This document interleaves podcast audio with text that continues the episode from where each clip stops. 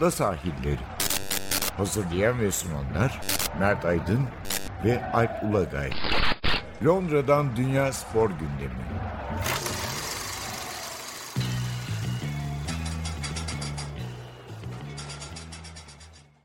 Ada sahillerinden merhabalar. Ben Alp Ulagay. Ben Mert Aydın. Ada sahilleri 104'e hoş geldiniz.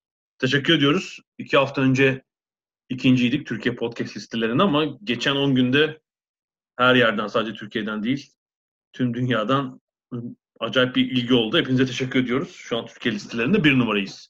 Yaklaşık bir haftadır. Bunun için teşekkür edelim. Bugün gündemimizde neler var? Elbette ağırlıklı Premier Lig konuşacağız. Premier Lig'de hem zirve hem orta sıralar hem alt sıralar mücadelesi devam ediyor.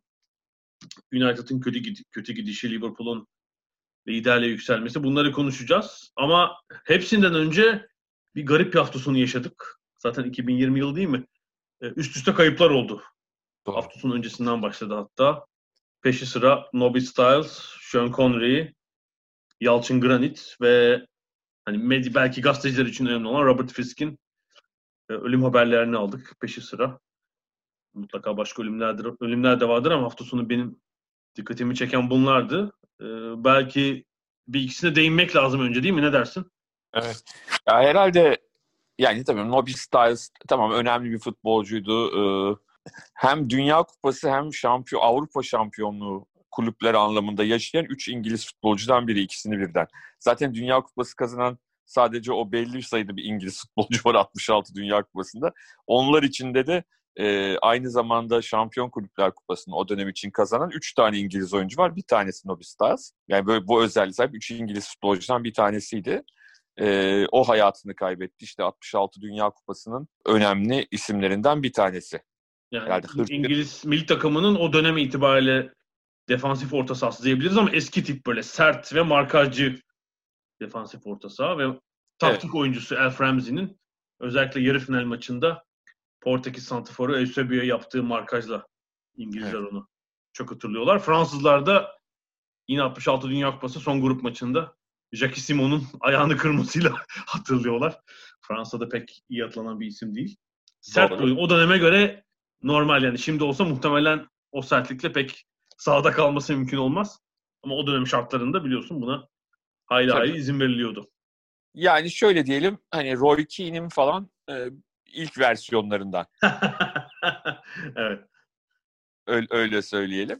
Ama tabii ki hani bizim de e, pasaportumuzun e, belirttiği ülke anlamında konuşursak herhalde Yalçın Granit'in e, hayatını kaybetmesi bizim için çok daha anlamlı ve birçok şey ifade ediyor. Çünkü hani Yalçın Granit sadece işte çok başarılı geçmişten çok e, başarılı bir oyuncu değil sadece. E, belki de Türk basketbol tarihinin en önemli oyuncularından birisi ayrıca da. E, ama bence hepsi ya da işte koçluk da yaptığı önemli şeyler de kazandı ama hepsinden önemlisi herhalde bir spor e, düşünürü e, ve hani 88 yaşında hayatını kaybetti.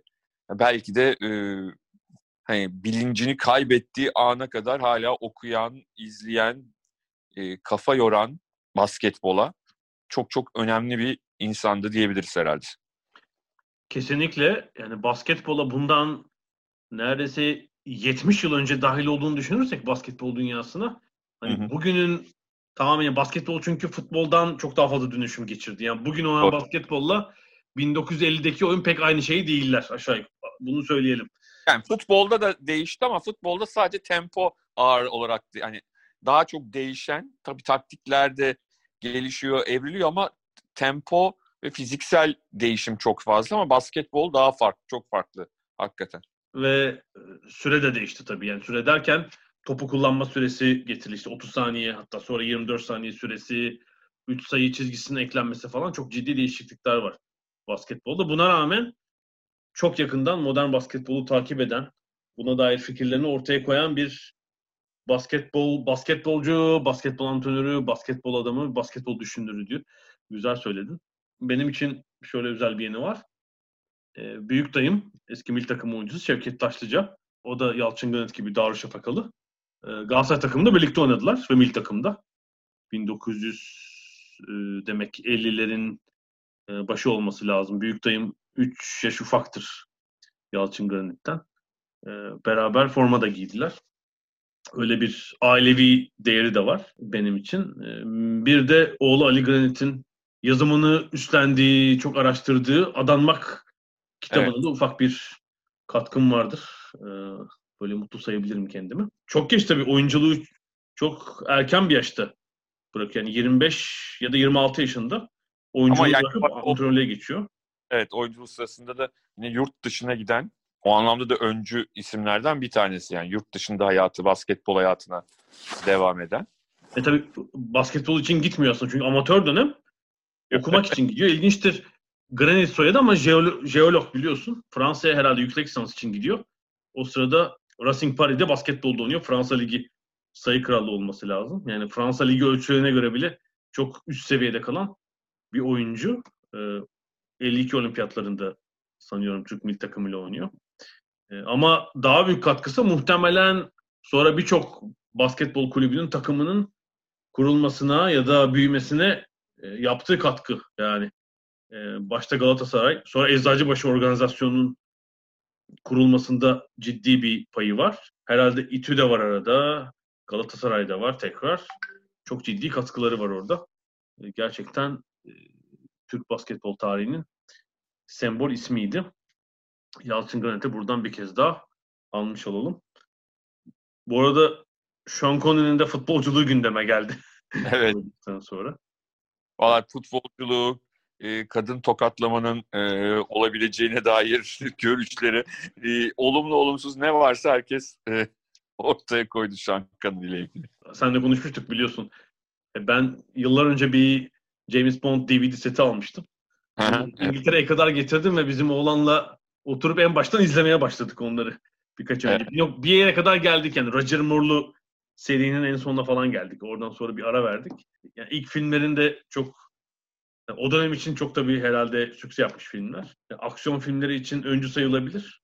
E, biraz naif olduğunu da söylemek lazım. Hani elbette Sean Connery'nin bir karizması var var ama o filmleri şimdi gösterirsek bayağı gülünç bulacaktır. Evet. Ee, ama yaş karizması daha da artan bir adam yani. Zaten inanılmaz bir ses tonu ve gücü var öyle söyleyeyim. Hatırlarsın işte Untouchables'la Oscar da kazandı. Evet tabii. Çok çok kolay bir şey değil. Dediğin gibi hani genelde işte Jean e, ve Bond namıyla belli bir noktaya gelen birisinin daha sonra da yaşlandıktan sonra da belli bir yaştan sonra da hala başrol oynayabilmesi, üst düzey performans gösterebilmesi çok kolay gördüğümüz şeyler değil. Bir de Obituary'li okurken gazetelerde, şimdi hangi gazete olduğunu hatırlamıyorum, şeye çok güldüm. Edinburgh'lu ve çok koyu bir İskoç aksanı var. Evet. Londra'ya geldikten sonra bir tiyatro e, grubuna giriyor. O, orada o kadar koyu bir aksanı var ki şey demişler ekip arkadaşları. Polonyalı mısın? Buna gerçekten çok güldüm ama bir yılda aksan yok olmuş yani. Bir yılda aksanı değiştirmiş. Ama hani İngilizlerin de Polonyalı mısın demesi gerçekten. Tabii yıllar sonra gerçek Polonyalıları gördüler. Hani gerçek aksan nasıl oldu. evet tabii. Yani hiç şey yok. Ari Pol işlemeleri komiğime gitti gerçekten. Hafta sonu kötü haberleri aldık. Sonra da şey oldu. Maradona ameliyatı alındı üzerine. Gert Müller'in eşi kocamın durumu çok iyi değil. Her an kötü haber, haber alabiliriz dedi. Gert Müller'de Alzheimer uzun bir süredir. Spordan maalesef böyle olumsuz haberler var. Peki biz Premier Lig'e dönelim. Dönelim. Kötü haberleri biraz geride bırakıp 7. haftayı kapattık Premier Lig'de ve Liverpool geçen sene alıştığı yere liderliğe Doğru. Döndü. Ama Yerde... çok komik. Artı iki averajla. o 7 gol çok komik bir görüntü yaratıyor. Yani lider ama 17 atmış 15 yemiş gibi bir görüntüsü var. Ya en fazla daha doğrusu On... Liverpool'dan fazla gol yiyen tek takım West Brom zaten şu anda. Şey ne derler hani o o averajda o şeyi e, iyi bir hale getirmesi için bir süre daha beklemesi gerekecek herhalde. Evet ama yani bu defans ikilileriyle de çok kolay olmayacak gibi gözüküyor yani. hata yapmaya devam ediyorlar. Yani evet. Van Dijk uzun bir süre olmayacak zaten. Oraya yapacak bir şey yok. Ama e, yani Ocak ayında herhalde bir müdahale gerekecek oraya. Çünkü Forvet'ten verim alıyorlar. Jota da gerçekten büyük katkı yaparak başladı. Ligde atıyor, Şampiyonlar Ligi'nde atıyor. Hatta Firmino 7'ye düştü. Bu ligde devam edecek mi? Şampiyonlar Ligi'nden sonra göreceğiz. Ama yani iddialı maçlarda önümüzdeki hafta örneğin City maçı var. Evet. City maçı var. Orada gerçekten bu savunmanın halini merak ediyorum. Bir merak ettiğim böyle hızlı çabuk oyunculara karşı bu savunma ikilisinin durumu. Ee, özellikle Gomez'in. Bir de mesela Burnley gibi bir takıma karşı duran toplarda yani kornerler, frikiklerde Burnley'nin yapılı uzunlarına karşı Liverpool nasıl savunma yapacak onu da e, merakla bekliyorum doğrusu bu Van Dijk'siz dönemde. Ama hücumda verimli olduklarını söyleyebiliriz herhalde. Hafta içi de Şampiyonlar Ligi'nde Atalanta'yı duman ettiler yani. Değil mi? Jota'nın çok ciddi bir katkısı var. Yüzde yüz, yüzde yüz. Ee, lig maçında da bir korktular ama korkuttular e, taraftarlarını ama e, sonunda o 3 puanı kazanmış oldular. Sala iyi. Mane her zamanki standardı koruyor. E, bir de şimdi Firmino'daki sorun ne? Hep yakından farklı roldeki bir santifor ama oyun kurmaya katkısı sebebiyle bir şekilde kadro tutuluyordu ama bu kadar az gol atan bir forvet biraz garipseniyor tabii. Şimdi Jota ciddi bir skor katkısı getirdi. Doğru. Ee, Liverpool hani niye aldı falan forvet ediyor olur demiştik. Herhalde yakında bir şey olacak. İlk 11 oyuncusu olacak. Evet, elini çok rahatlatacak e, kulübün. Çünkü hani hep Origi duruyordu orada. Tamam yani Origi sağ olsun. Hani Liverpool'lar herhalde ona takdiri belirtebilirler. Hani bu kadar yedek kalan, zaman zaman haftalarca oynamayan bir oyuncu olarak hem Avrupa şampiyonluğuna hem lig şampiyonluğuna büyük katkı verdi. Büyük katkı sağladı Origi. Ama yani e, birinci ve tek forvet yediği Origi çok anlamlı durmuyordu. E, Jota'nın gelişiyle birlikte her şey değişti ki e, herhalde bu hafta bir de üstüne Shakiri'den beklenenin üzerinde bir katkı aldılar oyuna girdikten sonra. Galibiyeti almış oldular. Şu dikkatimi çekiyor. Malum ligin ilk yani 7. haftada bu trend devam ediyor. 7 haftada ev sahibi takımlar çok zorlandı. Yani bir sürü sebep var. Muhtemelen seyircisiz oynaması büyük takımların ya da çok seyircili takımların da bunda bir rol oynuyordur. Ama Liverpool evinde fren vermeyen tek takım. Yani 4'te 4 yaptılar. E, 11 atıp 6 yediler ve 63 maçtır yenilmiyorlar iç sahada. Hı hı. E, meşhur 77-80 arasındaki Pezlili Liverpool'un rekorunu da egal ettiler bu hafta. E, ne kadar e, bir kale gibi olduğunu da Anfield Road'un seyircisiz bile çok önemli bir koz olduğunu bir kez daha hatırlatmak lazım. Yani Liverpool arada kazaya uğrayabilir ama onları sağlarında onlara puan kaybettirmek kolay, kolay olmayacak. City'ye de geçelim. Oradan da belki hafta sonki maçı konuşuruz. Evet. Ya Manchester City de bir şekilde kazanıyor. Evet. Şampiyonlar Ligi'nde de fena değiller. Ee, ama yani hani Pep dönemini bıraktım. Ondan önceki dönemlerde bile bu kadar kısır bir City gördüğümü ben hatırlamıyorum. Yani 6 evet. maç yani 9 gol atabilmişler. Evet. Sıkıntı e, o topu içeri sokabilme konusu. Şimdi bu tip gidişatlarda nerede işin döneceği ve nasıl döneceği çok önemli. Yani bunlar bir süre sonra artık hani bu bu kadar oyuna domine oyunu domine edip e, 1-0'lar yavaş yavaş 2'ye 3'e 4'e çıka, çıkabilir. Olabilir böyle bir şey. Ki mesela bu hafta mesela Liverpool maçında bir anda bunu yapabilirler. Ama diğer taraftan bir gün birileri çok üstün oldukları bir maçta Manchester City'ye e, tırnak içinde bir kaza golü atar. Ve bir anda da baş aşağı düşüş başlayabilir. Yani biraz o anlamda e, şey içinde sıkıntıda gidiyorlar. E, yani onların da e, yani yani Agüero'nun golcülüğünü, oyunculuğunu tartışmak yersiz. Jesus da iyi bir oyuncu ama sonuçta bu takımın istikrarlı iyi bir golcüye ihtiyacı var bence. Yani sezon başından beri şeyde sıkıntı çektiler. Santfor mevkiinde. E, Agüero zaten sakattı. Geç döneceği biliniyordu. Üzerine Jesus sakatlandı. Orada denemedikleri oyuncu kalmadı. Sterling oynadı, Torres oynadı. Hatta bu hafta Torres yine Santfor rolündeydi. Ama yani Agüero'nun zaten bitiriciliğini sergilemek çok kolay değil. Jesus'un presinden de yoksun kaldılar. Yani bu dengesizlik hem pozisyonları bitirmeyi önlüyor hem takım savunmasında bir zaaf yaratıyor. Şimdi Jesus sanıyorum geri döndü. Agüero'yu herhalde riske etmez diye düşünüyorum. O bir süre daha ol- olmayacaktır. Liverpool maçında herhalde olmayacak ama yani o santiforunu bulabilse iki oyuncudan birini sağlıklı olarak ilk 11'e yerleştirse belki Guardiola da rahatlayacak. Evet. Ama City için bence şu iki kritik hafta daha doğrusu bu hafta Liverpool'u ağırlayacaklar. Sonra milli maç arası var. Milli maç dönüşü de Tottenham deplasmanına gidecekler. Yani şu anda Liverpool'dan 5 puan gerideler. Buradaki bir kaza birden böyle bir 8 puanlık falan farka yol açabilir ve maç eksiğine rağmen bir moral bozukluğu olur yani. Ya yine mi geride kalıyoruz? Bunları biz yine yakalayamayacağız.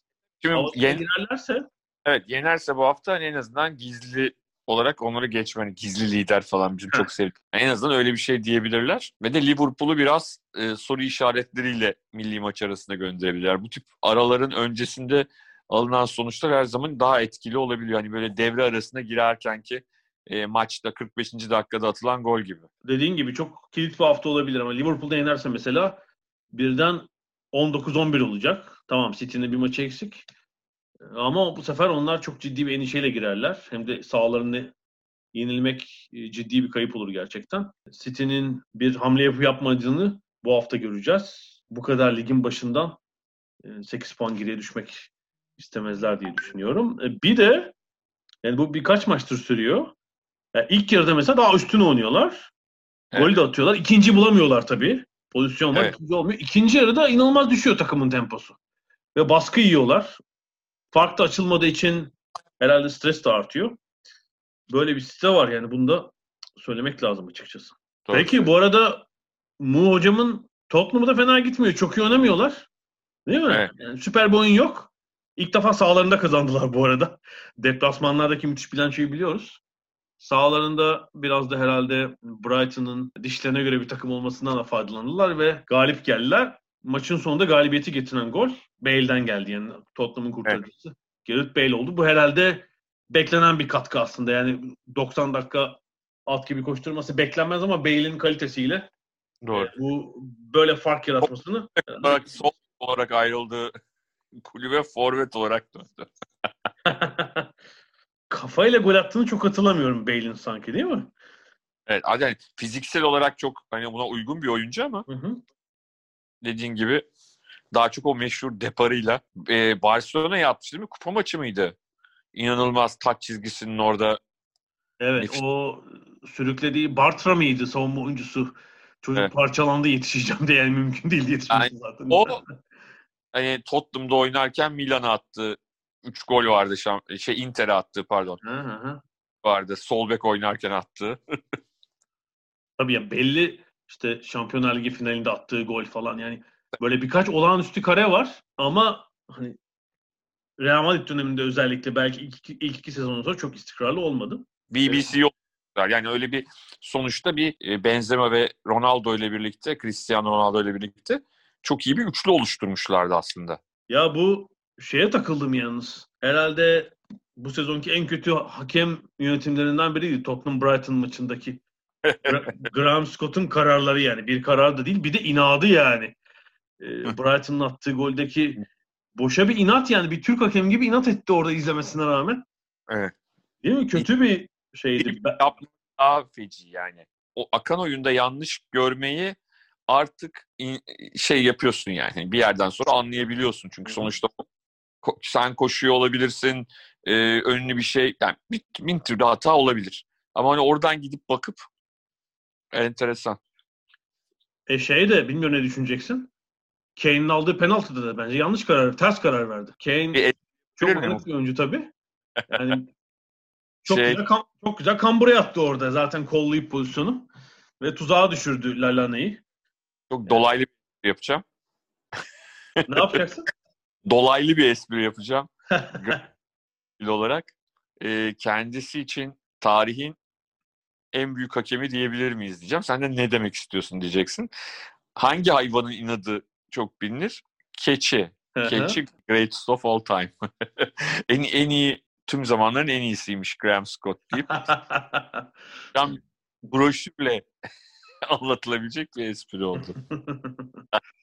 Evet ve zaten Premier Lig hakem yönetimi de kendisinden pek memnun kalmamış olacak ki 8. haftada onu kızar çektiler, maç vermediler. Yani evet. iki bariz hata oldu bence çok.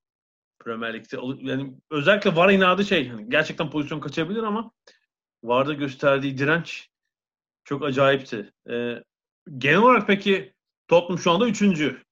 Evet. Ee, evet. Liverpool'dan iki, iki puan geride. Bu haftaki maçın sonucuna göre mesela lider bile olabilirler. Bu aslında şu anlamda çok önemli. Şimdi çok dengesiz yani bütün takımlar için söyleyelim. Hani 20 takım için hani Avrupa'daki bütün takımlar için söyleyebiliriz hatta. Ee, tarihlerinin herhalde en verimsiz ve en kısa hazırlık dönemini geçirdiler. Ve bu dengesiz verimsiz hazırlık döneminin ardından başlayan ligde kolay dağılma tehlikesi var takımlar için. Bütün takımlar için var. İşte böyle bir dönemde şu noktada Tottenham'ın geldiği yer ki biz sezon başından beri çok da eleştirdik. Bence inanılmaz derecede iyi. Yani Tottenham'ın çünkü geçen sene yaşananlardan sonra bu sezon bu noktasında yine 8. 9. sırada olması bir çok büyük sıkıntı yaratırdı. Jose Mourinho'yu en çok eleştiren kişilerden biri olmama rağmen çok önemli bir iş başardığını bir şekilde oyunu beğeniriz beğenmeyiz ayrı mesele ama söylemem lazım yani. Çok net. Yani şunu da atlatalım. Kendi sahalarındaki iki maçta 90 artılarda gol yiyip 4 puan da öyle verdiler. Newcastle ve West Ham maçlarında. Yani 90 artılarda geldi iki gol. Birini almış olsalar şu an zaten lider konumdalardı. Tartışmalı ee, penaltıydı. Ee, diğeri de bir takım olarak 20 yıl içinde 20 ya da 30 yıl içinde yiyebileceğiniz çok ender gollerden bir tanesini yedi. en güzel gollerden biri. Yani, ben, bu hafta... La, muhtemelen o golü nasıl attığını hala anlamamış olabilir yani. bu hafta Liverpool City kapışırken Tottenham West Brom deplasmana gidecek. Zayıf bir rakip. Gerçekten lider olmak, daha yukarı tırmanmak için fırsat. Sonra, daha sonra milli maç arasından dönüşte Tottenham'ın çok acayip bir fikstürü var. Bir acayip bir 6 haftaya girecekler.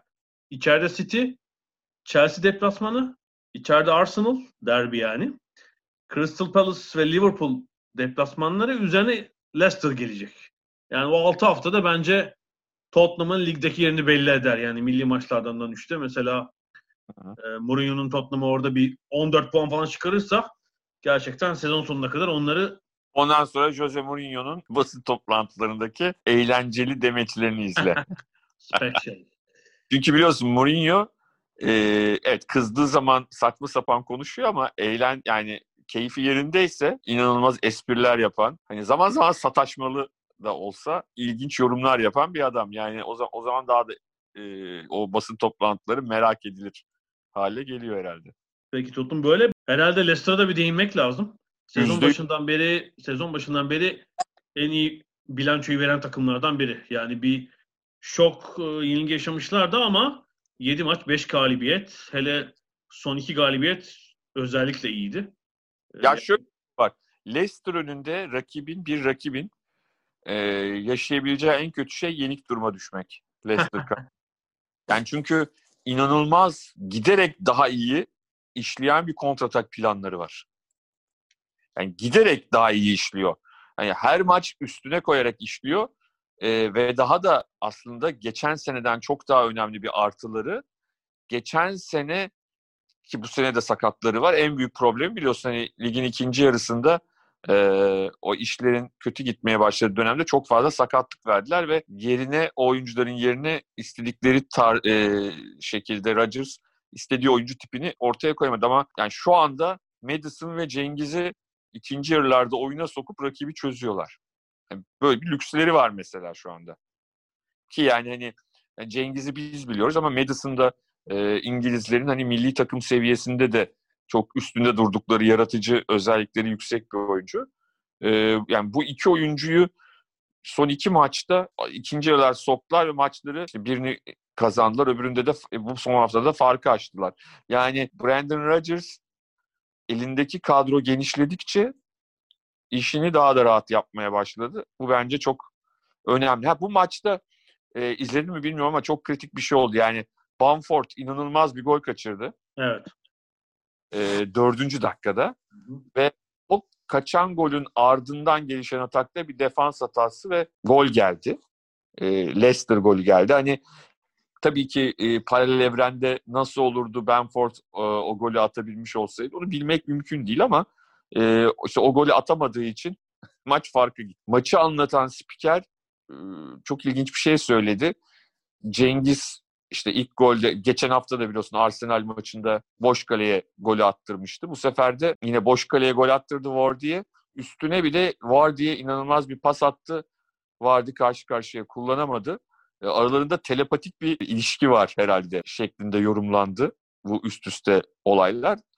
Ee, tabii Cengiz'in goldeki pasında yine Madison'ın, geçen hafta Tielemans'ın, bu hafta da Madison'ın yine çok güzel pasları var ama o koşularda doğru koşular Cengiz'in attığı ve e, hepsi gol getirdi. Madison'ın pasından sonra Cengiz'le beraber koşan Lee'sli savunmacı kimdi bilmiyorum ama Cengiz orada bir 10-15 metrede ciddi farkı yarattı ve evet. E, asisti yapacak konuma zaten kendi de atabilirdi yani, ama. Hani bir taraf Barnes bir taraf Cengiz'le başlasa nasıl olabilir? Merak ediyorum. Yani şu gözüküyor bir kere. Cengiz'in Premier Lig'e uygun hızı var mı? Var. Pasları oluyor mu? Alıyor. Burada bir henüz hazır olup olmadığı konusunda sorgulanacak şey yani 90 dakikalık ya da şey diyelim yani 70 dakikalık fizik kondisyonu var mı? Onu var mı? Bir, buradan ya, mümkün değil. Brandon Rodgers bilir. Yani ilk 11 başlayıp 70 dakika götürür mü? Ona inandığı zaman e, belki de sağ kanatta evet. Harvey Barnes'ın karşısında Cengiz Ünder'i göreceğiz zaten. Yani, yani Rodgers öyle hani takıntılı bir adam değil yani hani sonuçta öyle hissettiği anda onu da yapacaktır zaten. Evet. Demin hani Liverpool için sahası kalesi dedik. Tabii bu yılki garip Premier Lig'de gariplik deplasman e, deplasmancılar için de sürüyor. Yani deplasmanda puan kaybetmeyen dört takım birden var. Leicester'da bunların başta 4'te 4 yaptılar. Tottenham Doğru. kaybetmedi. Bir de Aston Villa ile Man United var. Onlar az maç oynadıkları için. İki evet. Tabii Aston, Aston Villa üstü yani Aston Villa'nın bu haftaki maçı da çok tarihe geçecek maçlardan bir tanesi herhalde. Hani maç iki dakika daha uzasa 4-4 yapabilirler miydi bilmiyorum olabilirdi sanki. Yani Southampton tıpkı bir önceki hafta Everton maçında olduğu gibi ilk yarıda ezdi. Hem oyun hem skor olarak. Yani ligin aslında Hazenutalı burada bir kez de adını geçirmek lazım. Ee, herhalde maliyet verim açısından en iyi takımlarından biri Southampton. Çok evet. geniş bir kadro da yok. Müthiş isimler de yok. Ama işte takım içinde yıldızlaştırdığı oyuncular var. Ings, Pros vardı. Şimdi mesela Hoybier Tottenham'a gitti. Romeo yıllardır böyle bir türlü istikrar yakalamayan Barcelona'ya yetişme Romeo orta sahanın e, demirbaşı oldu. Che Adams geçen sezon sonunda parlamıştı biliyorsun. Çift evet. santrfor oynuyorlar. Ve e, acayip yani şeyi de bozmuyor. Şablonu hiç bozmuyor o 4-4-2'sini. Bir daha bir ismi Fidel olan birini bulursa Che ile birlikte harika bir ikili olur. İleri ikili. E, Danny Ings sakatlandı. Belki çıkarır hemen birini. Sakatlandı ama e, hani korkulduğu gibi olmadığı da açıklandı. Yani çünkü ilk başta çok ciddi şekilde İngiliz medyasında, hemen sosyal medyada e, çok ciddi bir sakatlık olabileceği üzerine e, konuşulmuştu ama o beklendiği kadar, e, daha doğrusu korkulduğu kadar e, büyük bir sakatlık olmadığı da açıklandı Danny Ings'in durumunun. Yani Van Dijk gibi değil, böyle aylar sürecek bağ sakatlığı değil ama bugün son gelen haber dizinden küçük de olsa operasyon geçirecek ve 6 hafta yok Danny Ings. Evet yani işte ilk başta Van Dijk gibi bir şey zannettiler. Yani, 6 ay olmayacak. Tabii tabii. Yani o başka bir şey. Bir de şunu söyleyelim. Hani Danny Ings e, iki hafta önce milli maçta da gol attı. Sonuçta hani İngiltere milli takımı herhalde son dönemdeki en iyi center rotasyonlarından birine sahip olmuş olabilir. Sonuçta 6 ay demek Danny Ings'i olası hani hala olup olamayacağını bilmediğimiz Euro 2020 21 ya da e, finallerinden de uzak tutabilirdi. Tabii o 6 hafta biraz skor bulmada bir parça sıkıntı çekebilirler. Çünkü çok işte milli maç araları falan bu işin içine girdiği için o 6 hafta şey görünebilir bakalım. Yani bir de güçlü bunlar genç insanlar, güçlü insanlar 6 hafta der, 4 haftada döner. Her şey olabilir yani. Çık oyna oğlum. Vurun iğnesini. İğneyi vur oynasın. Vurun iğneyi oynasın. Tottenham ee, ama iyi bir yerde tabii. Yani ilk iki haftadan sonra 5 maçta 13 puan topladılar ve beşinciler. Bu arada şu ilginç. Özellikle bu e, Haziran ayında lock, birinci lockdown'dan sonra aradan sonra e, yeniden başlayan e, sezonu dahil edersek yani geçen sezonun son 9 haftası ve bu sezonun ilk 7 haftası en çok puan toplayan sanıyorum 5. takım Southampton. Yani City, Liverpool, Man United falan var. Ee, onların ardında en iyi takımlardan biri. İyi bir iş çıkarıyor Hazenhüttl orada. İstersen bir ara verelim çünkü Manchester Arsenal maçına geçmeden. Evet, ikinci bölümde Everton'da var. United'ın problemlerini konuşacağız. Ligde, Avrupa'da şoklar sürüyor onlar için. Bir aradan sonra United'la devam edeceğiz.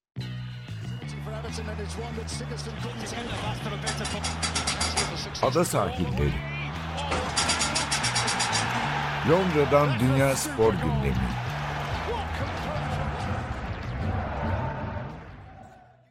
Ada sahillerine devam ediyoruz. İkinci bölümümüzün de odak noktası biraz Manchester United olacak. Bu arada bir böyle iki ayda bir zaten bu konuya geliyoruz. Geçen sene birkaç defa sıçramıştık. Çünkü özellikle bizim hem izleyici hem de meslek dönemimizden başka türlü hatırladığımız bir Manchester United var. Herhalde bir dönem Liverpool için de aynı mevzu olmuştu. Yani hep kazanan, zirveye oynayan, Doğru. yani kazanamasa bile değil mi ikinci olan, yani üçüncü olduğu sezon özellikle 92 ile 2013 arasında azdır herhalde. İki kez mi var? Yani ya birinci ya ikinci. Avrupa kupaları falan onları da saymıyorum bile.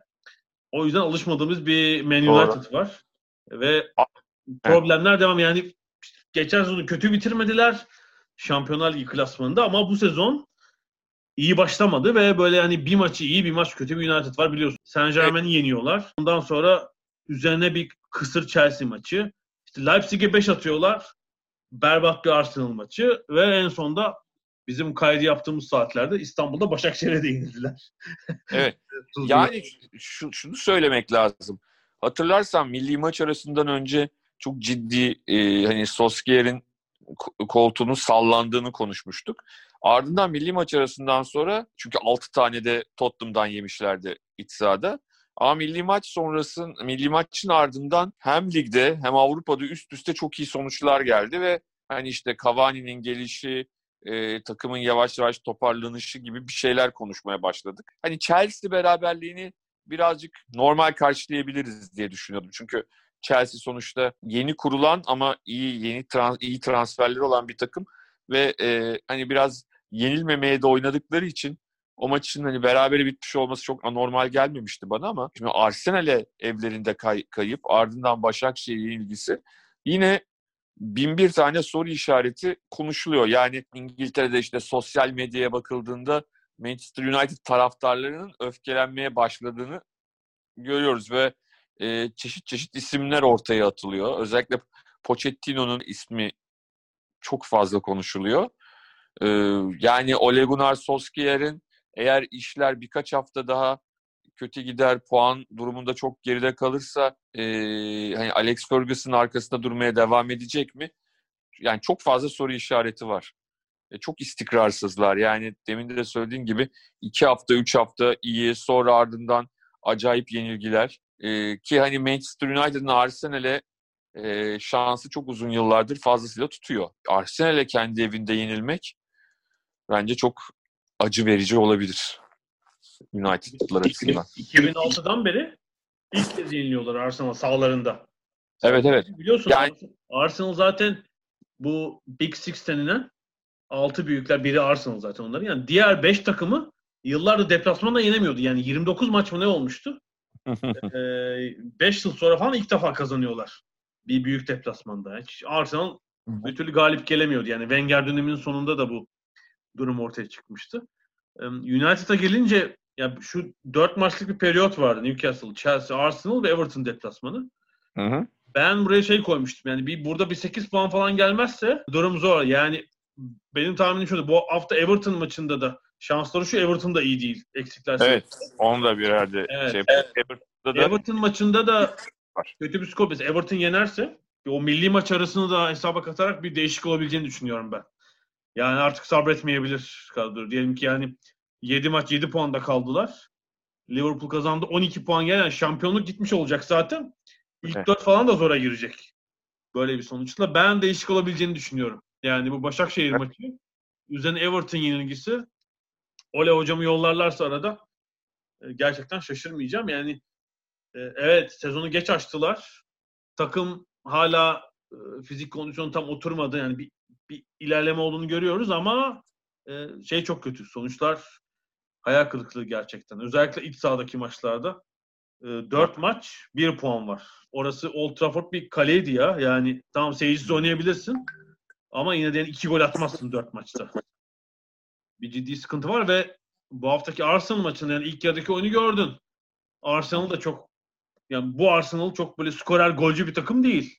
Değil doğru. Onlar da yani şeyin önceliği Arteta'nın hani savunmayı oturtalım. O geçen iki senedeki sürpriz golleri yemeyelim. Ana amaç o. E, işlemediği görüyor, gözüküyor yani hücum düzeninin. Yani kaça kadar bekledi değiştirmek için oyuncu? Bir türlü müdahale, yani devre arasında müdahale etmesi lazım artık orada. Yani şunu görüyoruz. Fernandes geçen sene sürpriziydi. Bir onda bir fizik kondisyon açısından bir çöküş var. Yani belli ki bir yorgunluk var. Bir iki maç konuşursun, dinlendirirsin. Bir şey dene, Van de Beek'i orada bir şey yap. Devre arasında bile o müdahaleyi yapmadı. Yani bekledi illa gol yesinler. Ondan sonra müdahale ediyor. Yani zaten 15 dakika kalmış. Galiba Ole hocamla yani olmayacak bu iş. Öyle gözüküyor. evet. Alex Evet. hocam dön ne olur Sir Alex. Dön. Evet Everton yenilgilere, puan kayıplarına devam ediyor. Ee, her şey aslında çok güzel başlamıştı.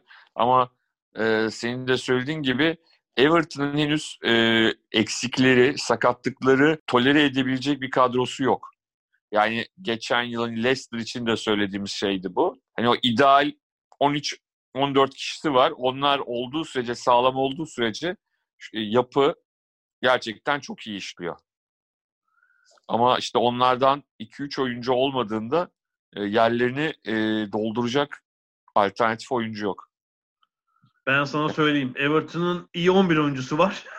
bir kişi eksildi mi hiçbir Evet. yedeğin katkısı olmuyor. Yani bu hafta tabii şöyle. Biraz dalga geçiyorum. İki bek eksikti ilk 11'deki. Tabii. Coleman ve Dean. Ee, Hames'in sakatlığı vardı ve kadro değildi. Önceki haftada zaten bir Evet. vardı. Bir de üstüne Richarlison cezası sebebiyle yine kadro değildi. Liverpool maçındaki kırmızı karttan 3 maç ceza almıştı. 4 as oyuncu birden eksik olunca yerlerine oynayanlar bir hayal kırıklığı. Bir kere yani beklerin hücum aktivitesi şey hiç olmadı aksiyonu. Yani Dean'in sol kanatta e, büyük bir etkisi var o hiç. Onun yanına bile yaklaşamadı Enkunku. Bir de yani mesela işte Mesut Özil arada konuşuyoruz. Hayal kırıklığı kadro dışı kaldı. Mesela bu tip oyunculardan biri Sigurdsson yani. Hı. Sigurdsson'un şu an Championship'te falan oynaması lazım. Bu kadar büyük. yani benim zaten sevmediğim tip bir oyuncu. Yani sadece fizik gücü olunca işte savunmadan seken topları kapıp vuracak, gol atacak falan. Yani Sigurdsson gerçekten ilk 11'de oynaması falan düşünmeyecek bir oyuncu Everton'da. Türkiye Ligi'ne gelebilir. O seviyede bir oyuncu gerçekten. Yani çünkü iki sezonda çok ciddi fiziki düşüş yaşadı. Ve o fiziki gücü olmayınca hiçbir anlamı yok. Yaratıcı bir oyuncu değil o. Doğru. Hani fizikle bastıracak, top kapacak, kaleyi görünce vuracak bir hani forvete destek olarak. Savunmada falan da hata yapıyor. Önceki hafta golün müsebbiplerinden biriydi. Yani ilk dört haftanın altında bir Everton var ama hani Ancelotti hocamın bahanesini kabul edebilirim gerçekten Evet. burada. Geçen hafta Evet. söylediğimiz gibi Cenk Tosun da gerçekten kadroya alındı, oyuna girdi 20 dakika Evet. kala. Ee, attıkları tek golünde ön pasını verdi.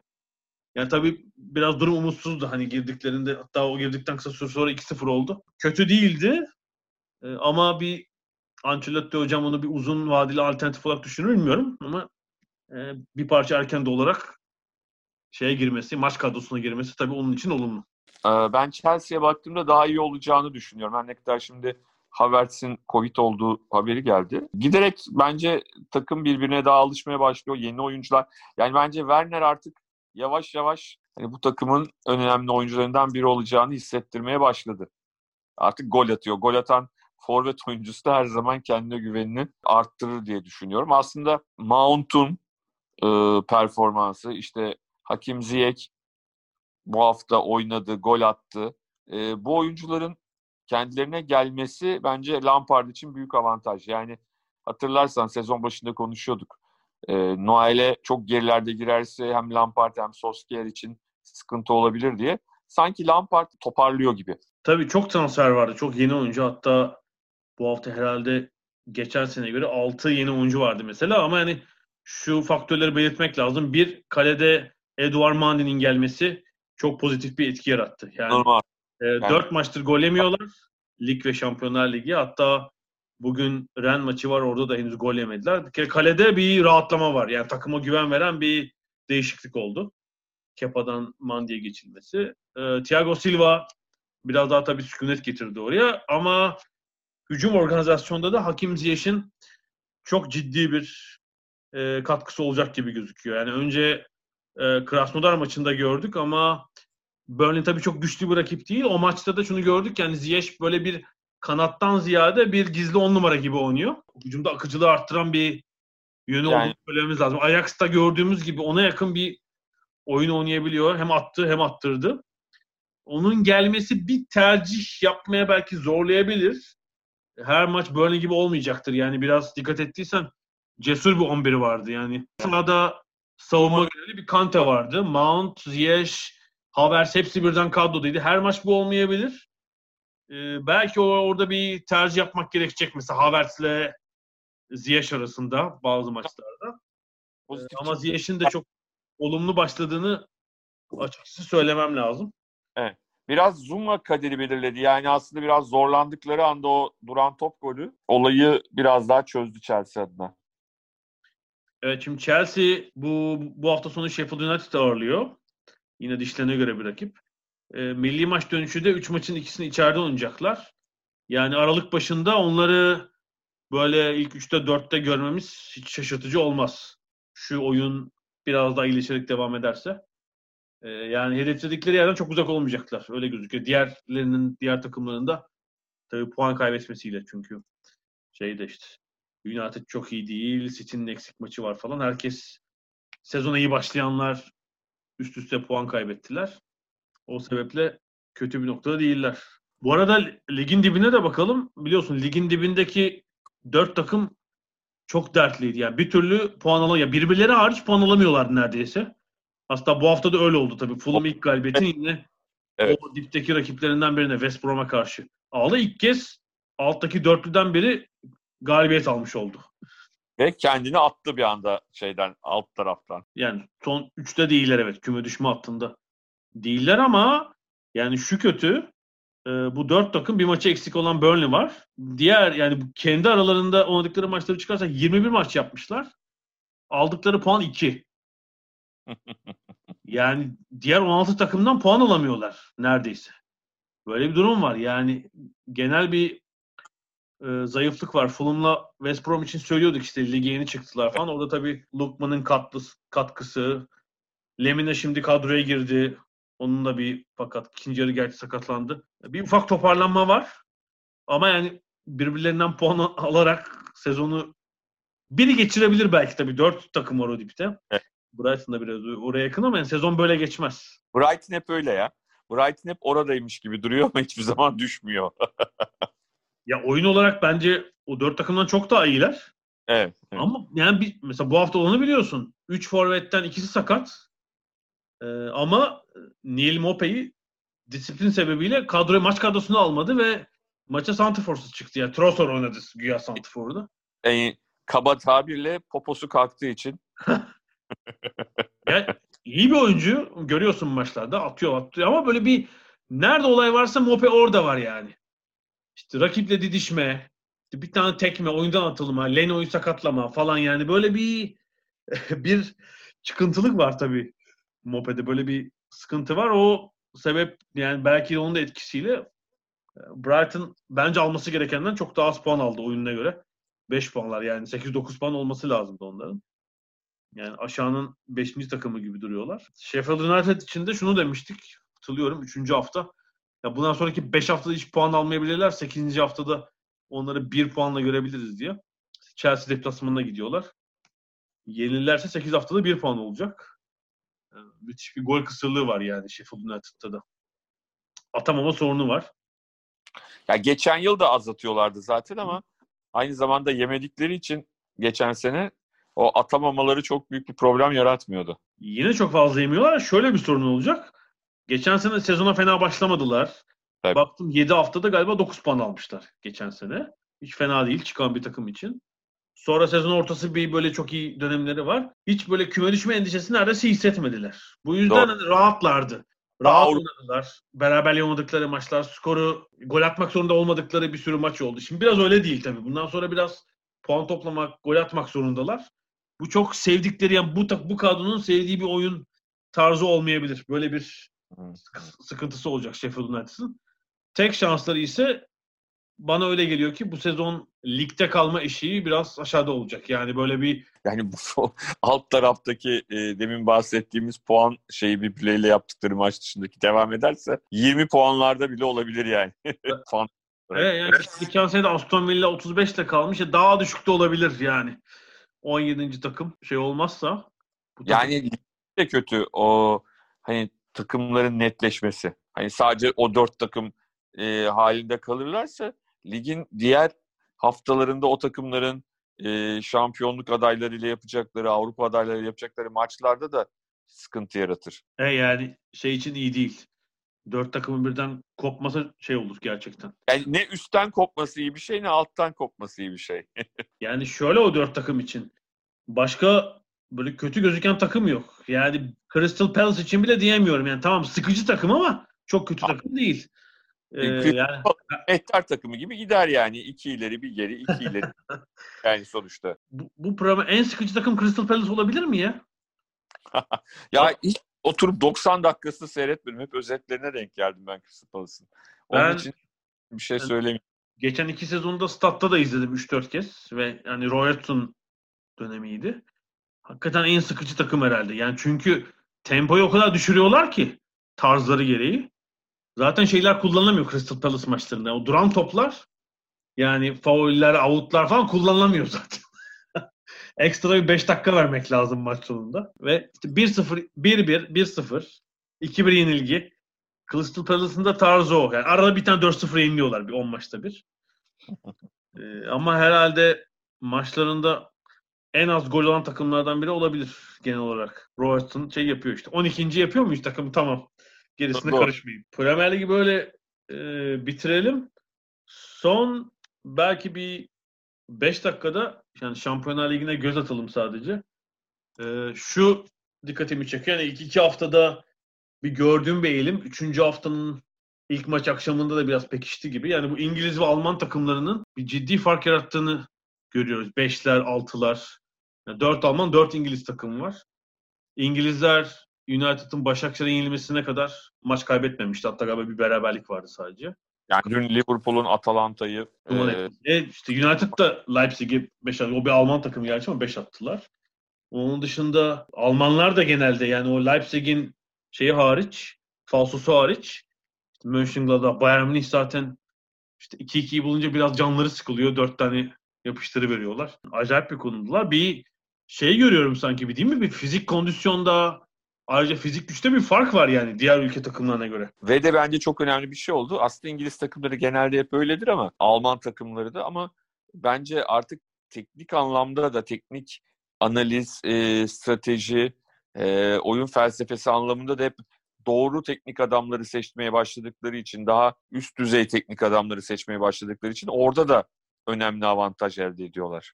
Yani hepsi birleşiyor. Sadece işte fizik kalite demeyelim ama e, onun yanında taktik kalite de çok üst düzey. Tabii hepsi beraber. Hepsi Evet. beraber bir fark var. Yani Premier Lig dışındaki ligleri biraz az izliyorum. Özetlere bakıyorum. Ama tam maç biraz az izliyorum. Ee, yani İspanya özetleri falan görünce mesela La Liga'da ciddi problem var gibi gözüküyor. Yani golleri Real Madrid'in attığı goller, rakiplerin yediği goller falan baya komedi gibi yani. Türkiye gibi goller var. son e, 4-5 yılda çok ciddi bir düşüş yaşıyor. Yani Ronaldo'nun gidişiyle zaten hani Messi Ronaldo'dan yedikleri ekmeği de kaybettiler. Oynanan oyunun kalitesi düşüyor ve artık genç oyuncularını bile kaptırmaya başladılar İngiltere Ligi'ne. Yetenekli gençler de İngiltere'ye gitmeye başladı. Bakalım bunun altından nasıl kalkacak onlar da. Ee, yani şeyi söylemek lazım. Juventus da iyi değil mesela. Geçen Hı hı. hafta yani bir önceki hafta Şampiyonlar Ligi Barcelona maçında felaketlerdi yani. Yani Barcelona'nın şu andaki durumunu biliyoruz.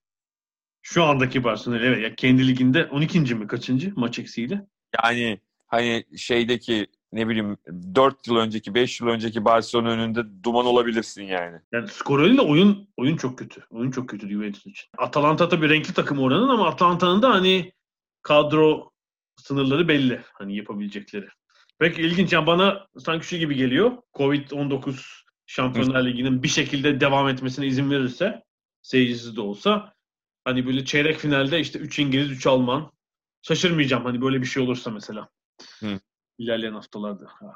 Peki galiba bu haftalıkta bu kadarız. Spor simalarını andık. Premier Lig'e baktık ve gelecek haftaya kadar görüşmek üzere diyorum. Hoşçakalın.